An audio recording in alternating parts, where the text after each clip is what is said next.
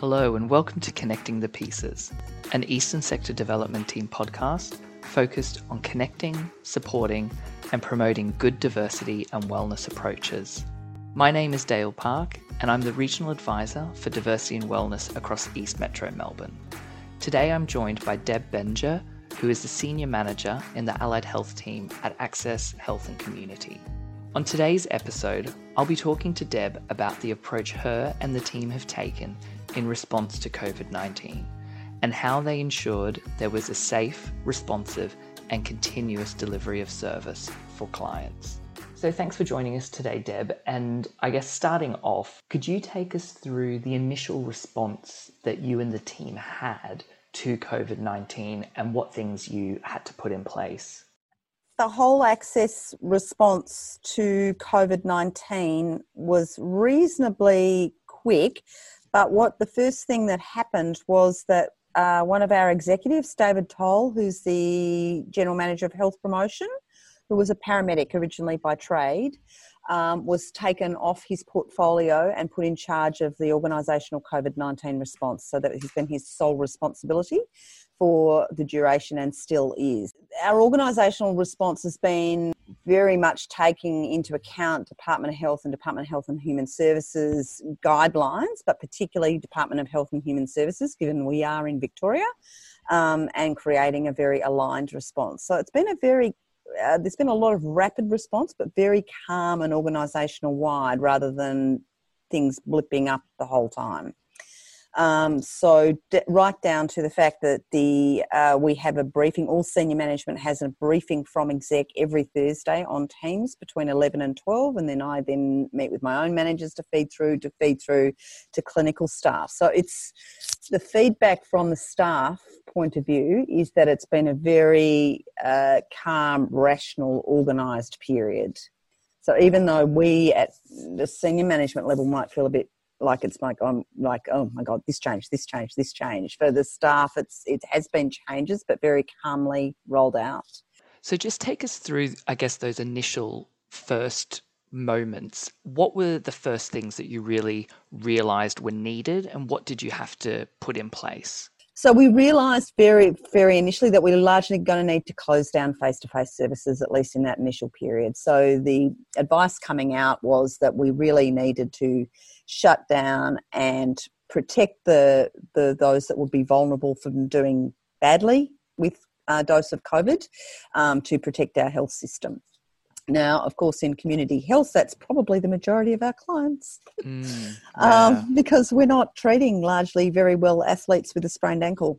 Mm, so mm. Uh, we really had to shut down face to face. So um, it was uh, the initial response was to develop a. The first decision tree that was developed was around being able to identify a client that was at more risk of deteriorating and requiring further health service intervention if they weren't seen face to face.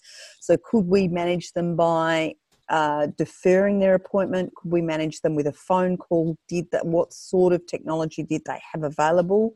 Or you know, they've got a really a, a, wound on their foot that's not looking fabulous, and actually they would be at real risk of hospitalisation.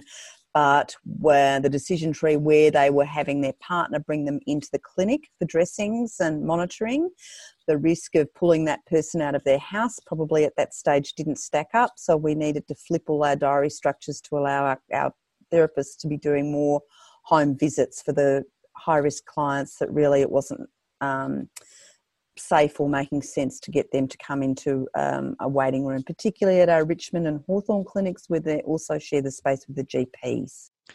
Wow, so it really sounds like you changed quite quickly, really, the model of service that you were working with. Really flipped our whole idea of service models and um, to really start to think okay, what's the safest thing for the client as well as the staff member? Obviously, then we had to do our staff risk profiles. So, people that are pregnant, you know, we've got staff members um, that was pregnant that also had gestational diabetes. It's probably not going to be putting that staff member in front of a whole lot of people or sending them out to do home visits. What can be done from home or from online. So in the within about a week, virtually everybody had except for essential clinical services, had moved to working from home. It's a massive undertaking IT wise. Um, lots of ordering webcams to make people able to do video consulting. Yeah, it's not just as simple as leave office, work at home. There's a lot of things that need to be put in place for that to happen effectively and safely. I'm curious also, I guess, about those clients coming in to receive a service having really clear and good screening questions around COVID symptoms was really important. Could you talk us through what you did there? Now, the standard way the COVID screening questions were being asked was interesting. And within the first 10 days, we had two incidents one in the GP practice and one in the dental practice, where the client had answered, was English speaking, and had answered no to all the COVID screening, questions, and then walked in and sat down in the clinic chair with um, sneezing. I'm curious, were you able to find out why they answered no still had some symptoms and thought it was okay to come into the clinic? The answer was, oh, yeah, but I'm not here to see you about that. And so that was a really kind of high risk thing. You know, okay, we've got all uh, the people that do need to be, that are making the cut to need a face to face consult, but coming in and not answering those questions honestly is a really big risk to everybody. So we actually sought some external assistance to develop values based messaging there's quite a lot of work went into how we ask our COVID questions, and we and we have a much more values based messaging um, that that applies to that. About you know this is to keep you and our community safe. It is really important that you answer these questions honestly. We had photographs of our clinicians put up, you know, to keep me safe and you safe. So quite a quite different. And then we sent it off uh, to Polaron and got that messaging translated in the spirit that it would be as well as the language into our five most common CALD languages. And then we pulled it back in and gave it to staff who are native speakers of those languages and got all the yes, that's okay. So um, that that's been printed out as well as um, able to be verbally handed over, but also printed sheets where they can read through if they're literate in their own language. So that was a big learning in the in the first bit. That yep, it's not just about routinely asking, and the scripting is very tight. These staff are not allowed to say things like, "Oh, look, I'm sorry, I have to ask you this," or whatever. It's about really putting it front and center. This is really important for the health of you and our community. You need to answer these questions honestly. No fluffing around the edges. Since then, we haven't had any incidents of um, people arriving, but I have heard of them elsewhere, and we've been very happy to share those sheets and and messaging where, where people have been in contact with me. I think it's really refreshing to hear your approach and the way in which you used values based messaging it's really important to to think about what's going to respond to people effectively and i think that also connects in with your approach to ensuring that people who have a language other than english could understand the questions could read the questions could be part of it and not just simply getting it translated but then ensuring that it was an accurate representation with your staff who have those skill sets. I think that's really key. I guess one of the things leading on from your process through screening into service delivery is how did you make those decisions on who needed to see a clinician face to face? Our clinicians were doing the calls to clients to do the triaging of who really did need a face to face consult, who we could space out to wait for longer, um, and potentially that might be, you know, okay, we can check in in a month and see where this COVID landscape's going, but we can put in some wellbeing checks in the meantime. Versus, no, actually, we need to see you face to face. Okay, do you need to see? Can you come into the clinic? Is that not a safe option? Do we need to come to you? Mm, mm. So it's obviously as everyone who's been working in this space is very aware, it's a very complicated, really detailed orientated process as well to be safe and to make sure that service delivery still happens. I'm interested in thinking and learning from you about how you utilized your volunteers during this period and if there were any issues or concerns with the volunteer workforce that that had been expressed to you we have a large volunteer staff, but most of our volunteers were over 70 and therefore not making the cutoff for coming to work. So we could use some of them for phoning, but largely our volunteers wanted to take a break. Mm, um, mm. And that's perfectly fine. And we didn't have the facilities to set them up all with computers and that sort of thing at home. So we're back down to largely our core staffing. So the AHAs, allied health assistants from all the different areas were really pulled to start to do wellbeing checks and ascertaining what facilities our clients had to engage with. It, could they engage by telephone? Did they have a smartphone and they just didn't know how to use it? Um, so what um, they they were sort of doing the wellbeing checks and also starting to scope what what our clients had available. I think we can all understand the volunteers wanting to take a break during this time. Obviously, your staff were really able to step up and step into different roles and taking on those well-being checks. I guess I'm interested. You started to talk about the technology. Was there any feedback or any consistent themes that your staff were seeing in relation to clients and either their use of technology or how they understood technology? We found, even though some of them had a smartphone or a computer at home, largely they couldn't use it for more than email mm, mm. if it was a computer, and for the phone, largely not more than SMS. Even though their devices had the capability to do more, they didn't. And the other bit that sat alongside that was for a lot of our elderly clients, they were self isolating from the family members that normally would have been able to help them connect on those platforms. You mentioned that the clients were self isolating from people who would normally help them to utilize their technology. Was there anything that Access were able to do to support people while they were at home to understand how to use their technology and fully utilize it? Working very closely with my senior manager in community who runs you know the community houses and things.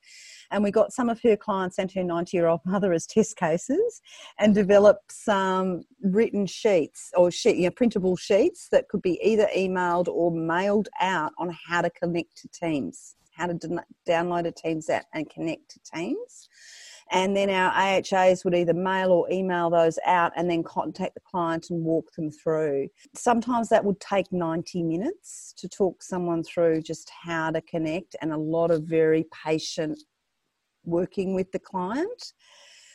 But by the end of all that, we had about, I think, 40% of our clients able to access this on a video, which was phenomenal. That's a great result. What sort of programs have you been able to deliver through an online medium, and what have been your takeaways from this? We've been running online exercise classes, lots of online consulting, but it, it was very, it's very time consuming. But we'll certainly keep that and keep developing it. One of the takeaways is that uh, once the clients were set up, they a lot of them could really engage with the video consulting, but the lack of devices and lack of ability is rampant throughout the um, socially disadvantaged um, population over 70. And I, I, think that moving forward from a government perspective, we really need to, you know, the CHISP came out and um, made some allowances for people to be able to purchase devices. And then there's the Be Connected program that's available. You know, if I if I could have a voice at government level, that would be my voice. Is that you know these people uh, can benefit so much from from this sort of um, interaction but we really need to empower them to be able to do shopping from home to not you know to interact socially from home i think you've touched on something really key there it's not just about access which we know is really important and these additional funds to provide equipment and things like that is is key but the empowering of individuals to feel comfortable to use technology and to see it as a value and not something that's unattainable, I think is really key. I think COVID has really shown up where we're heading as a as a society with the differences between the have and have nots people that have not only might not only be financially or other reasons have not they are they may be education have not. Capacity to engage with new things and have someone support them through that have not. Um, so it's it's um, i think really shown shown that up. I think you're right. I think it's really important that these are the sorts of issues and potential vulnerabilities that we look out for so we can truly support individuals and communities. Have you been able to identify groups or communities who are at greater risk because of previous or a lived experience of inequality, discrimination, or marginalisation? One other thing that we found was really interesting was with a number of our CALD clients who were taking their advice from media in their home country. We've got quite a huge, our CALD populations include a lot of Chinese and Italians. And um, and then we discovered some you know really at need things so people that were completely self isolating that weren't accessing any of the DHHS stuff in their own language because they're not online um, they're online is I'm looking at my Chinese television news on the TV in the morning um, or my news from Italy. And um, we had some cases where they had cancelled everything. So one of the OTs, uh, one of our uh, clients in uh, just a crazy story in Richmond, she uh, got out there. They the woman still travels back to China every second year, which is where her respiratory uh, physician resides. Her oxygen cylinders were faulty. Um, she had cancelled all community services, self isolated, cancelled Meals on Wheels, cancelled everything, thinking she needed to completely self isolate and was really deteriorating very, very rapidly. Um, and so that sort sort out of um, getting her proper oxygen, getting her meals on wheels reinstated, all that sort of stuff was a massive, massive task. But we did find a lot of CALD clients taking advice from their home country media. Unsurprisingly, that well, they're not going to search the DHHS website. You know, they couldn't. How would you navigate through it if you don't speak English? You can't navigate through those websites. The the government websites to find what you need. Someone else has to find it for you. Um, so that was probably an observation is that we we really need almost websites and stuff that are that you can access by typing the stuff in in Mandarin or Italian and it's going to pop up for you. Access to information in your own language that you can understand and knowing where to find it and how to find it is so key. And I think that's really coming to light even more so in such a situation as COVID. We really need to ensure that we can communicate with our clients and that we can get messaging to them that's actually relevant to them and that they can understand. I'm interested in a bit of a timeline. What was that time period that it sort of took you to to get these things done? So I guess that's the that was the first two weeks. It's pretty massive journey, but um, that's where we got to. The initial sort of two weeks was like full on, just get everyone from home, sort out how we're going to manage these clients, how we support them, in the in the very acute kind of need space. As time's gone on, what we've done is developed quite a lot of resources. So um, there's the wellbeing checks that are going on that are also for clients that can't engage online. We developed tailored, you know, if they'd been coming to an exercise group, we developed sheets for them and started sending them out packs of TheraBand and things like that so that they could still keep doing their exercise programs in their homes um, and got feedback from them on either printable or mailable. We were emailing, or, or there's still a lot of clients we had to print and send. Um, so printable resources for this this demographic are still important, um, and lots of pictures and diagrams and things to send to them on on how to manage at home to sort of, and then getting the AHAs to do the wellbeing checks just to keep the contact going. That was really important.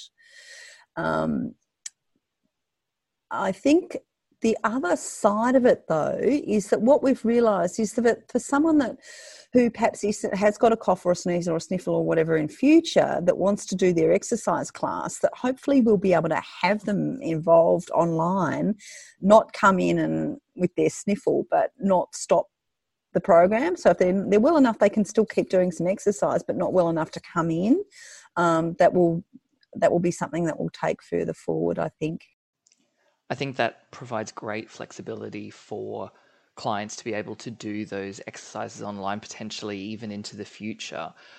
If you could just talk us through those online classes, were they done live with someone or were they watching a pre-recorded video that was up on YouTube, for instance? No, no, no, live. So we've got so that's that was a big change. So whereas you normally might have say ten people in a class, you can't do that on Teams, and even if you can do it on Zoom, I guess that's another learning is that if you're running a, a class for a lot of people with uh, older people with balance issues, chronic complex disease it's not possible for a clinician or even an AHA or whatever to be viewing 10 people on your screen properly and run that class. So, you one of the things with running the online classes, they're live in time, um, but we can only really, the clinician can only manage four people. So, all our boardrooms got commandeered. So, basically, we identified all the big spaces that had a large screen in our organisation and they were all cleared out for the exercise space so that the clinician running the exercises can actually have a very large screen in front of them to see the four people that are joining them on the class. Having those small online classes being live, I guess, not only allows the clinician to connect with the client, but also ensure that they're being safe as well while they're doing it. I'm just wondering if there's any feedback, whether it's anecdotal or formal feedback that you've had from your clients.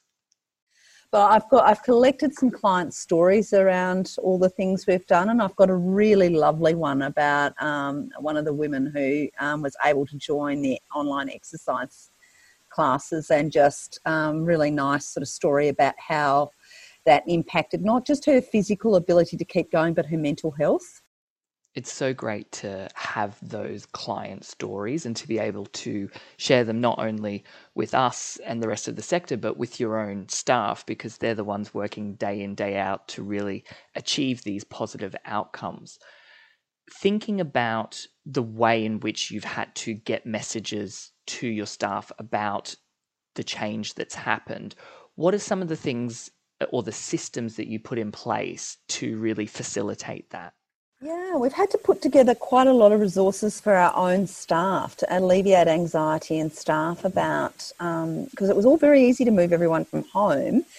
But um, our staff, like our podiatry teams, who are very used to infection control, what what an what an airborne precaution is versus the standard droplet precaution versus don't need any PPE at all, they were largely very comfortable with, yep, who you see face to face, what you need, what the risks are, what doesn't stack up. Um, but for other staff like OTs and things who are not perhaps used to that and have only really worked in community all their life, actually getting them to go back into the homes and go back and to do face to face, there's a really high degree of anxiety. So we've had to develop really clear um, guidelines around PPE with the whys and why you use this and why you use that. Um, accessing found some really good video education that was Australian and made on donning PPE, how to check if an N95 mask is fitting properly and, and safe. But then also our GM of uh, health promotion, who's the COVID safe, has made a um, basically a podcast on decision making in PPE and donning, doffing PPE designed for people who are not used to managing PPE. And the other thing that we've instituted that got instituted fairly early, I should have probably mentioned in it, is with, with the entire staff moving to having Microsoft Teams, our physio team, our OT team, or whatever, have a morning huddle each morning and would go through a Q&A. So one thing that we have rolled out for COVID 19 that will be an ongoing just business as usual for the organisation is how to roll out a new process. So, how to roll out a new process now looks like there is a very well researched position statement, policy, and procedure written.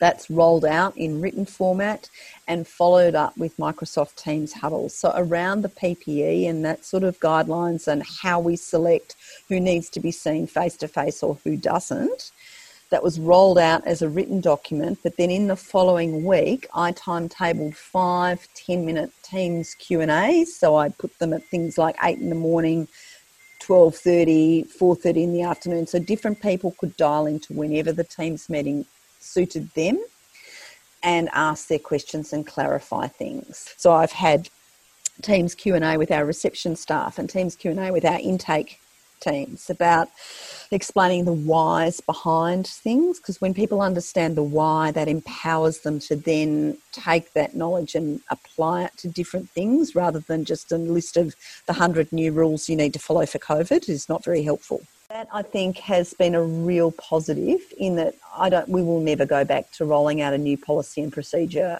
on anything with just an email notification of please read. Uh, you've touched on something very dear to my heart there, Deb policy implementation. I think it's so key that we actually support staff to understand policies and then how to implement them. And I think what you've described there is a really good process of ensuring that people know about the policy and know how to implement it. We need shorter, more frequent meetings to be able to communicate because there's lots of change in the sector. The change is not going away. COVID 19 was a big change, but change in the health sector is, is the new norm and had been various changes have been rolling out for years. There's not only been a lot of change for staff working in this space, but the services that clients receive are being delivered differently have there been any positive outcomes that you've seen for clients? People that see the podiatrist for routine nail and foot care that they can't completely do themselves have we just have not been able to engage with them into doing any self foot care to space out the need for visits. It's, you know, we acknowledge that no, they're never actually going to be able to completely care for their own foot, either due to physical limitations or you know various things. But and diabetes people that need to definitely be having an annual foot check all those sorts of things. But we've never been able to get them to engage in doing anything for themselves COVID offered us that opportunity. Suddenly, some of those people had realised it was more dangerous for them to be wandering into a clinic and seeing someone than staying home. And so, what our pod team did during that time, and we weren't able to get a lot of people to use it without instruction, but they've created some self care packs with things like long handled files and emollient cream and in really clear instruction sheets on how to how people can file their nails, use cream, do whatever to actually care f- to, for their own feet it won't eliminate the need for the podiatrist, but it can space out the time between appointments and give people a bit of self control over that. So that was a really positive thing to come out. So now what we're doing as people come back more face to face is they will have a podiatry appointment maybe to do the foot care followed by 20 or 30 minutes with an AHA to teach them how to use the self care pack in between times to start to space it out. And if we go into lockdown again, or if you're unwell, this is how you can manage your own foot, right through to even how to apply a basic dressing if we're going to space out the visit between the district nurse and the podiatrist. So, not just the low risk. Obviously, wouldn't get complex dressings and things, but just simple stuff. It's great that you were able to engage a group of clients who traditionally have been difficult to get to engage in self care. Have there been any barriers or challenges to this approach? Finding really clear diagrams and images that we can be licensed to use was really difficult. And there's not a lot of even podiatry resources you can purchase, but if you start to look at Shutterstock and some of those things, it can get very expensive if you if you're trying to license those images for the sort of use we would want. So then it's looking at what capabilities have you got in your staff. And one of our physios moonlights as a cartoonist. So I approached this staff member about whether he would be willing to do some cartooning for us, which he was. So he's actually been doing some of the, you know, the podiatrists have been working with him about the sort of pictures that we need for our clients and and Thomas has been mocking up the cartoons and then we've been running it past the clients and so that's been a nice experience on a number of levels he's loving doing it um, but sort of starting to recognize the different capacities your own staff have that you're not capitalizing on being aware of our staff's skill sets and I guess their capacity is maybe something that we're not fully aware of. So I think that's a great example of learning about people's skill sets. It's obviously still really important that clients are seen face to face for particular services.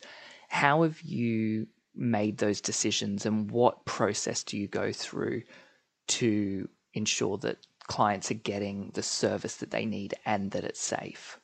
So there's a couple of things. We've realised in the podiatry space, there uh, podiatry and dental really um, online consulting has very limited application. So with the podiatrist, if we can get the clients on board with those self-management techniques and get them set up so we can look at the wound and monitor wound that's there. But with podiatry, it's a recognition that virtually all clients need a face-to-face appointment at the moment. So we've um, we've needed to create longer appointment times because of the cleaning requirements and the PPE requirements of seeing all the clients, plus um, looking at spacing in the clinics. You can't have the same traffic flow of clients through, so people may need to wait outside until it's their time. But also, you've, you've got to just slow the whole pace of everything down. Interesting, we had you know some of the um, professions like dietitians and diabetic nurse education a lot of clients have been really effectively and happily managed using just a phone consults, email based consults, or video consults. In fact, we've got lo- one of my lovely client stories is about a woman who is now having her whole dietetics program managed by email. She's got hearing difficulties. She is loving the email consults. Mm, mm because that's you know the way she relates to life is because she's had long standing hearing difficulties words and reading and processing for her have been her best method of engaging. So the fact that now she's got these consults that can be, uh, so one consult might be spaced out in a couple of blocks in the dietitian's diary during the day to send the email. The woman can read it, think about what she wants, respond, and get a response back. And she's just loved it. So just a recognition that it's not not everybody needs a video. Sometimes actually other things are better for people there are still some clients that really do not learn well for not engage or whatever and do need a face-to-face consult but you probably but the clinician doesn't need to be in the clinic providing face-to-face consults as much as they used to.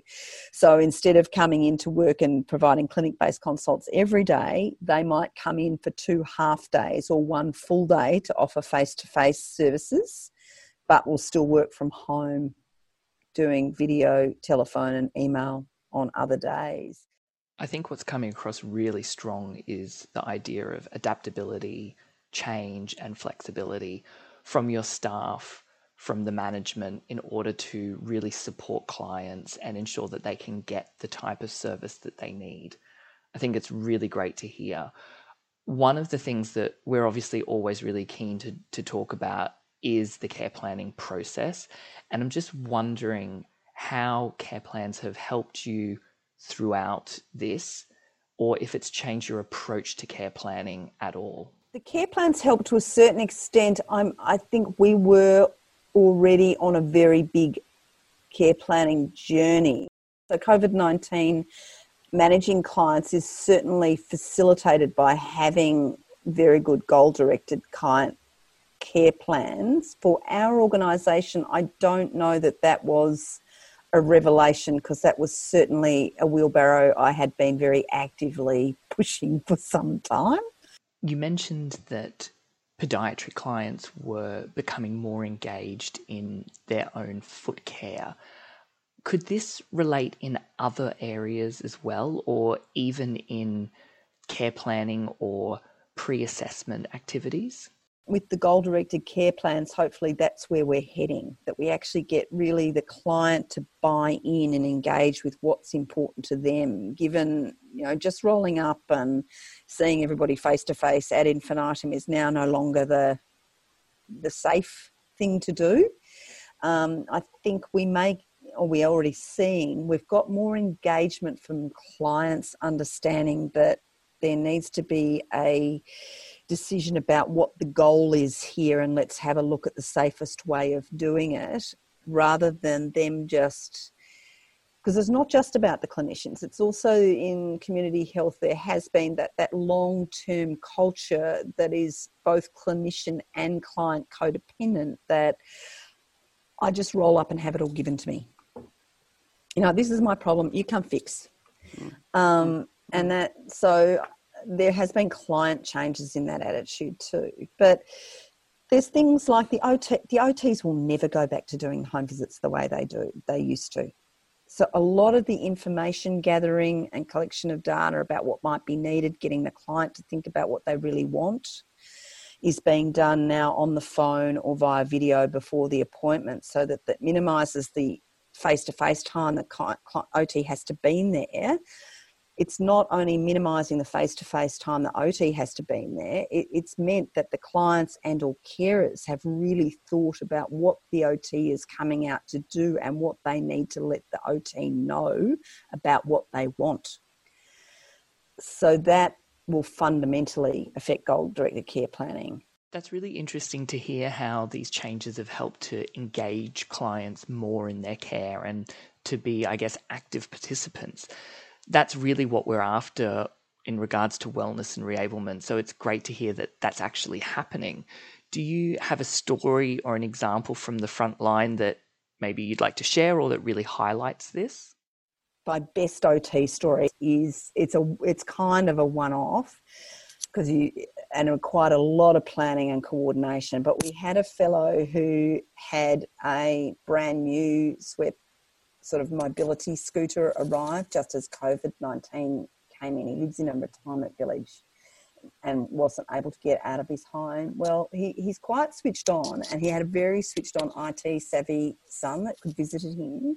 And he lives in a retirement village with its own sort of street, slow traffic level area well, but with a lot of planning, with uh, video connection, getting him to walk through the scooter and all its functions, multiple visits, he got trained to use a mobility scooter online, which enabled him to get out in the retirement village on his mobility scooter without ever seeing the OT face to face. That's great. And I imagine it would not be possible without the expertise of the clinician and they were able to do it in a way online that wasn't compromised. Yeah the planning she did and the whole i've collected that story and the you know the stuff that went on behind it is huge to make that a possible and safe experience. But it was just you know pretty amazing that it could happen. And beyond obviously being able to be mobile and independent what do you think this approach enables a client like this to achieve? This idea of empowering you and making sure you can really look after yourself as much as possible and us being able to you know give you tools you can do that is a life skill that's really important as you age. I think that's that that is the takeaway. It's sort of like yeah we've got to really think differently. And um, you know a lot of getting people to embrace change requires a burning platform for it to happen so COVID 19 became our burning platform for change in a variety of areas and not just our clinicians and the way we work, but also our clients. Deb, thank you so much for joining us today to talk about your experiences going through COVID, how you supported your staff, clients, and volunteers. I think the messages that you share will resonate with many who have gone through similar approaches, but I also think there's a lot of learning that others will be able to take on board. And thank you for listening. This has been the Connecting the Pieces Diversity and Wellness podcast. Be sure to subscribe and check out our website, esdt.com.au, for other resources and contact information. And we'll be back with another episode.